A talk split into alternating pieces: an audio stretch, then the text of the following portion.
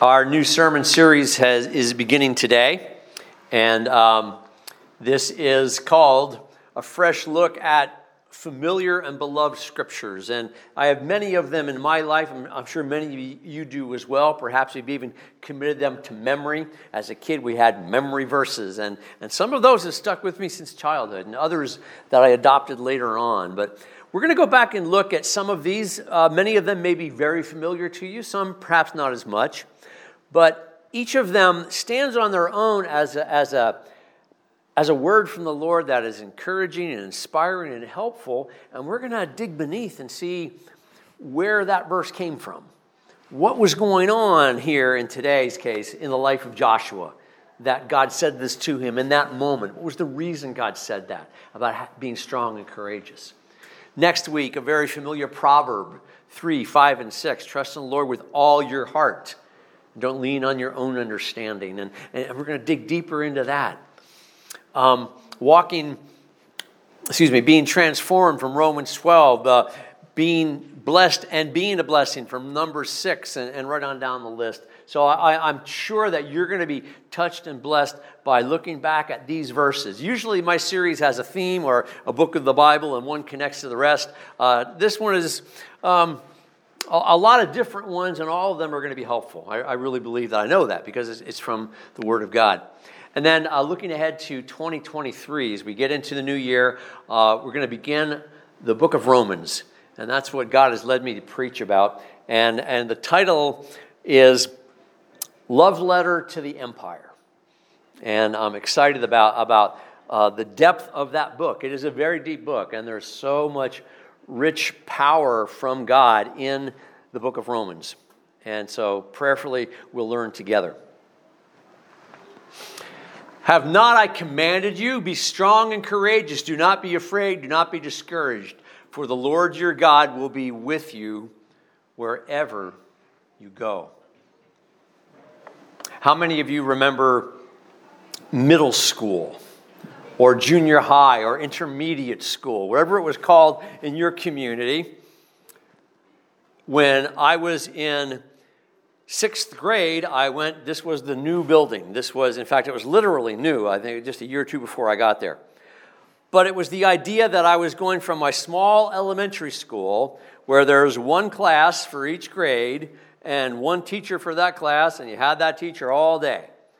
Now I'm going to this big school with all these people, and I'm going to have different teachers throughout the day for, for science and math and, and English and gym and art and, and all of this. I'm going to move around this big building with this one particular class, but it's going to be very different, a little bit scary. And that transition is always hard at that age, even to this day, of course. Um, but one of the things I remember about that sixth grade was early on in the school year, the, our, our homeroom teacher told us that we, we need to elect officers in our homeroom a president, a vice president, a treasurer, and a secretary. And then I forget exactly what we did with that in the, in the homeroom, to be honest with you. But then those who were elected in their homeroom were then candidates to be president, vice president, treasurer, and secretary of the entire class. So there was, I don't know, six or seven homerooms, I'm guessing. I forget how many exactly, but so there was, you know, I think, I think my graduating class was about 300, something like that, okay? So it wasn't a real big school, but it wasn't real small either. So um, I was elected treasurer in my homeroom. Wow, that was exciting. Don't tell Linda. But here's what we had to do then there was going to be an election. And so they got the entire sixth grade into the big auditorium and they lined us up on chairs. And here's all the candidates for president, vice president, et cetera, sitting there. And then one by one, we had to give a speech in front of this whole class in the auditorium with the spotlights on stage and all of my fellow classmates looking at me, and I nervously wrote my little speech about why I would make a good treasurer. I was scared stiff, and they were wise not to elect me. But, but I, I, wasn't even disappointed. I was so nervous about that, I was just glad that was over with. Um, but it was a very fear filled moment. A couple of years later, there was a different kind of election and involving me, but a much smaller group. Uh, the church I grew up in, which I went to a couple of weeks ago, and I shared about celebrating their 125th year as a church. And um, when I was um, a teenager, I was part of the youth group. Now, as a, as a fairly small church, I mean, we had back then, on a good week, we'd have 75, 80 people. Once in a blue moon, we'd have 100 people. But, you know, it was, it was okay sized church. But for the size church we had, we had a lot of teenagers. So I had friends um, lots of friends who were, were, my age, and I really enjoyed that. In fact, that was really the basis of most of my friendships during my teen years was, was my church, more so than my school. Um, there was a little bit of crossover there, but it was mostly church. This youth group, the way it was structured was we had officers, president, vice president, secretary, treasurer. And when I was 16, the youth group elected me as president of the youth group. And I felt really honored and I was excited about it. And, but what I remember most was this. After that little election and the youth group wound down, one of the, one of the other youth, youth group members came to me, and a, a girl I'd known for quite a while. She said, Paul, I'm so glad that, that you were elected. I think you're going to do a great job. And I said, Well, thank you. That meant so much to me. I felt good about being elected, but that one of them took the time to come over and say, Congratulations, Paul. You're, you're going to do good. That gave me so much courage to do the job. Courage, strength, and courage. You got enough? Where do you need it? Where is it lacking? This is the message that God gave Joshua in a very important moment, not just in Joshua's life, but in the, the people of Israel. In the flow of Scripture, you have in, in, in Genesis the start of a nation with, with Abraham and then uh, Isaac and Jacob and all of Jacob's sons, and then eventually those sons are in Egypt. And those sons are put under slavery and it goes centuries that they're under slavery. And then God sends Moses to go in and challenge the Pharaoh to let the people go. And we know those stories hopefully pretty well about the plagues and, and then uh, being set free and, and the Exodus and crossing the Jordan River. Now Egypt is behind them. They are now a nation. Okay, so that's the flow of Scripture. Genesis, Exodus, Leviticus, Numbers, and Deuteronomy tell that story. And from the beginning of Exodus until Deuteronomy, you got one leader. His name is Moses. And Moses was revered and, and needed to be revered. And, um, but it's time for a transition of leadership for the first time in this nation's history. This was a pretty big moment. Now, Joshua was Moses' aide. And you can read about that in Exodus 24 13. If you uh, have ever seen the movie The Ten Commandments, the, a classic one, although parts of that film are kind of twist scripture or add a lot of things that weren't there, one of the things he definitely got right, among others, was that um, the, the connection between Joshua and Moses. Joshua was always right next to him. In fact, when, when Moses came down from the mountain to receive the Ten Commandments for the first time, who's waiting there at the edge of the hill? Joshua. And Joshua warns him that there's trouble in the camp and the people are rebelling and war could break out. And that, that comes directly out of Scripture. So Joshua's there then. Joshua's there all along. Uh, in, in Numbers chapter 13, when it was time for the people to take hold of the land that God promised, they had to make a plan. So, so one spy was chosen from each of the 12 tribes of Israel. And among those were, was a man named Joshua. And there was another man named Caleb from another tribe, as well as 10 others. So the 12 of them set off to just check out this land. And, and not just the land and what was there, but the people that were there that, that they were going to overthrow. How are we going to do this? Well, they came back and they said, there's good news and bad news. The good news is it's a land flowing with milk and honey. In other words, it's, it's, it's a, a good fertile land. You can grow things there, and it, it, it's blessed. But the bad news there's giants. There's giant cities, there's giant people, there's, and, and they have armies and they're well fortified. How are we going to do this? We're just this, these people with, who came out of Egypt, we were slaves, and you know, we have to come up with an army. And so the 10 among the 12 all doubted God. And because those 10 doubted, most of the people in the nation doubted. And Moses is telling them, No, we can do this, come on. And because maybe that was democracy sneaking in. I don't know. They, there's 10 to, if, if 10 people tell you this is, this is to warn you, don't do this, and two say, no, we got this, it's human nature to go with a 10, isn't it? Okay?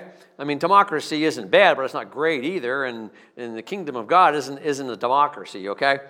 And, and in this moment, they should have threw that away and said, all right, you 10 guys, I, I know it's big, I know it's hard, but we kind of like Joshua and Caleb's you know, passion and, and their faith that God's with us. But the people rebelled and they said, no, we, we're not going.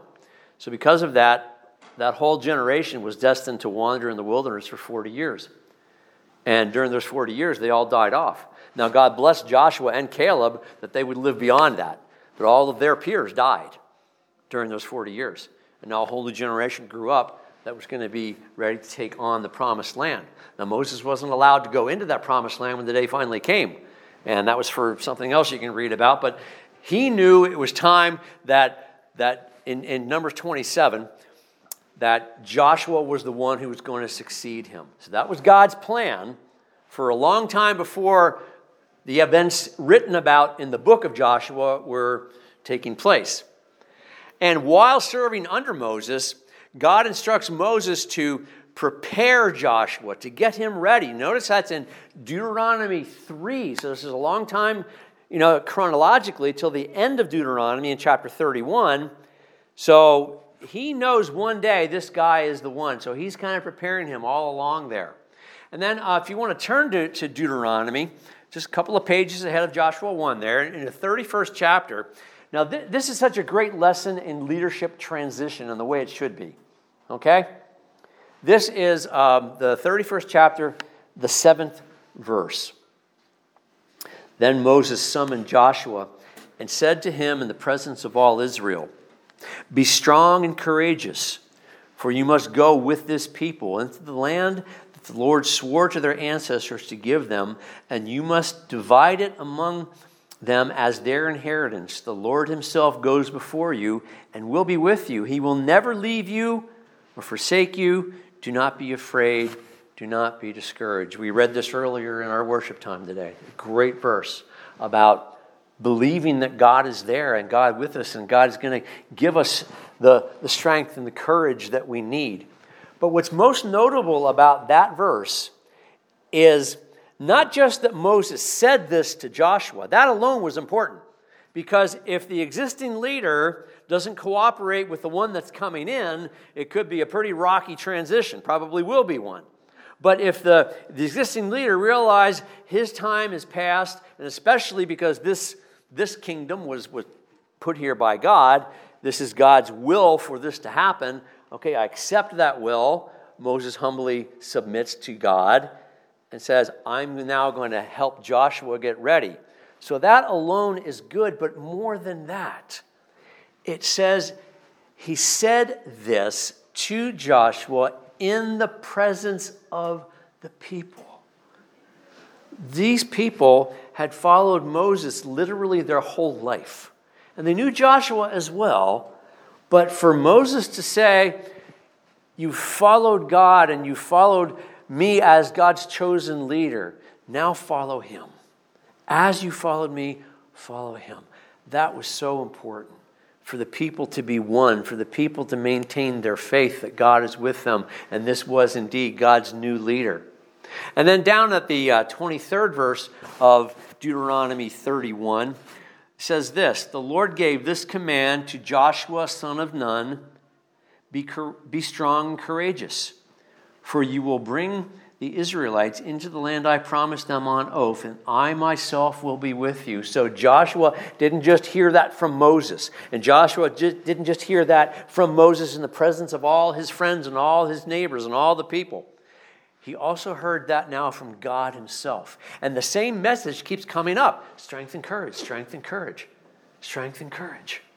Because this was a big deal. This was a new leader for a people, and they had jobs to do. They had to, to get this land conquered. And then something that's kind of lost in this story is the end of the book of Joshua is a whole lot of chapters about how the land is divided out. Do you think that's an easy task? Like all the victories and battles are done, now we have a land, the borders are secure. Who gets what? Do you think that's a recipe for division? Real fast. And so it wasn't just his leadership as a military leader, it was his leadership in his political skills to help the people work together and, and agree this, this, these people, this tribe gets this area, this tribe gets this, this area, and, and to have them remain as one, and it was not easy. So here is then getting back to our main passage this morning, the verses around it. The strength and courage after Moses is gone. Moses is gone, it's time to move ahead. It's time to cross the Jordan River and begin these battles. And first of all, strength and courage to lead. Now, in the verses I just read from the 31st chapter of Deuteronomy, again, it's just a couple of pages before this, so it, chronologically, it flows right into Joshua. You see these words be strong and courageous. Be strong and courageous. Be strong and courageous. So, what do you get then when you go to Joshua chapter 1? Look at verse 6. Be strong and courageous because you will lead these people to inherit the land I swore to their ancestors to give them. Strength and courage to lead. I don't know how many of you lead something. In fact, most of you do lead something.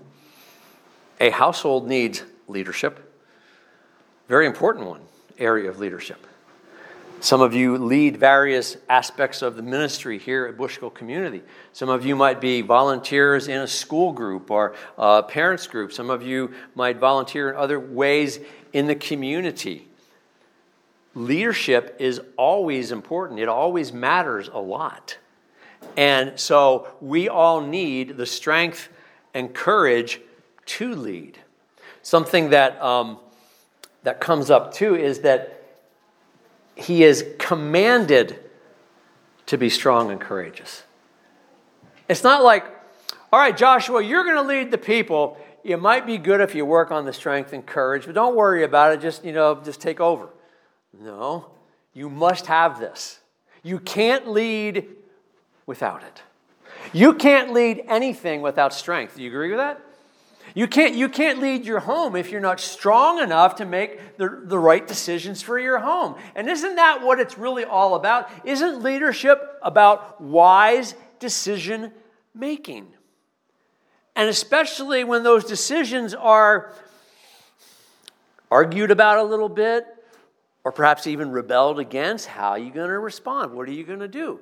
We need strength to know that this is the right thing to do, and then the courage to carry it out. That's why leadership and strength and courage go together. They are a package deal. You can't be an effective leader if you don't have strength and courage. The next verse, we see those words once again. Be in verse 7 Be strong and very courageous. Be careful to obey all the law my servant Moses gave you. Do not turn from it to the right or to the left, that you may be successful wherever you go. Strength to obey, courage to obey.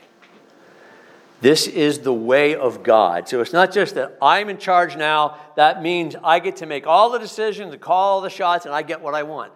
That's not leadership. Leadership means I have a responsibility now for this particular grouping of people, this institution. The family is an institution, the church is an institution, the, the, um, the community organization, the, whatever it is at work. You, you, are, you have a role to play, a job to fill. And so we need to recognize the way that that institution family, church, community group job is supposed to be functioning in the way maybe it's written down somewhere that this is the way we do things. Maybe it's just um, an understanding that everyone agrees to, but here's the best way to do it. The leader's job is to get everybody on that same page as much as possible. That's, that's pretty tough, isn't it? The wedding Linda and I were at yesterday, um, the, the pastor in charge of the wedding, uh, he was talking about um, in his comments during the ceremony and, and it was a huge wedding party. I think there was nine on each side of the bride and groom, nine people. it was huge. Um, and he, he jokingly said, Thank you all for being part of this. Um, this was sort of like herding cats, but it was good. Because it's hard to get people on the same page, isn't it? It's hard to get everyone focused. And so, obedience means here's the way it's supposed to be, and I, as leader, am going to help us get there. Now, in Joshua's case, it was the law of Moses. And again, he was the first one to see Moses come off that mountain with those tablets. So he, he revered that law. And so he wanted the people to realize you have to obey these rules. And, and I'm going to lead in that. I'm going to obey them myself so that you see this is the way to do it. I'm going to lead by example. And that's what Joshua needed strength and courage to do. he also needed strength to overcome fear. This is today's main verse. Have not I commanded you, be strong and courageous, do not be afraid, do not be discouraged, for the Lord your God will be with you wherever you go. Remember, he was the one that 40 years ago went across the river to check out cities like Jericho and see how big and strong they were. And he knew it firsthand. But he believed that God would still help them. Unfortunately, the, except for Caleb, the others in the group didn't agree. So 40 years had passed and not much had changed. That city was still big, it was really strong, and the challenge was just as big. Maybe in some ways it was bigger. So there was many reasons for Joshua to have fear. I don't know about you, but when I wake up in the morning, if I let my mind run untouched by the grace of God, I will have a really quick list of reasons to be afraid that day. And maybe I woke up with it. Maybe I went to bed with it. Situations, people, circumstances. And, and maybe I get through the first half hour of the morning. Maybe I get through breakfast and you know, um, things are good. And then, ah, let's see what's going on in the world. I turn on the TV or go to one of the websites for news. Oh boy, this is encouraging. no, it usually isn't. There's reasons to fear everywhere we go. We are in a political season once again. Oh, please let this be over soon. Let's get out there and vote and, you know, ask God to help you make the best decision, but it's just this what do both sides do? They try and make you afraid. If you don't choose our candidate, this is what's going to happen. Be afraid. Courage. There's plenty of reasons to be afraid. There was lots of reasons for Joshua to be afraid. What's on your fear list? Be honest with yourself. What, what, what fears do you battle most often in your life? And, and, and especially in, in whatever aspect that you were a leader in, your, in, in life. What are you afraid of? Ask God for the courage to carry you through, to help you. Because remember, as it says in 1 John, there is no fear in love, Perfect fear, mature fear, excuse me, perfect love, mature love drives out fear, takes away the fear. So wherever there is fear in our lives, there's a place that love still needs to come in a little bit more, maybe a lot more. Don't give up on that. He can do that. He can help you, okay?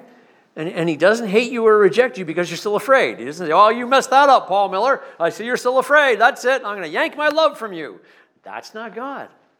He's waiting patiently, ready to help us to be strong and courageous.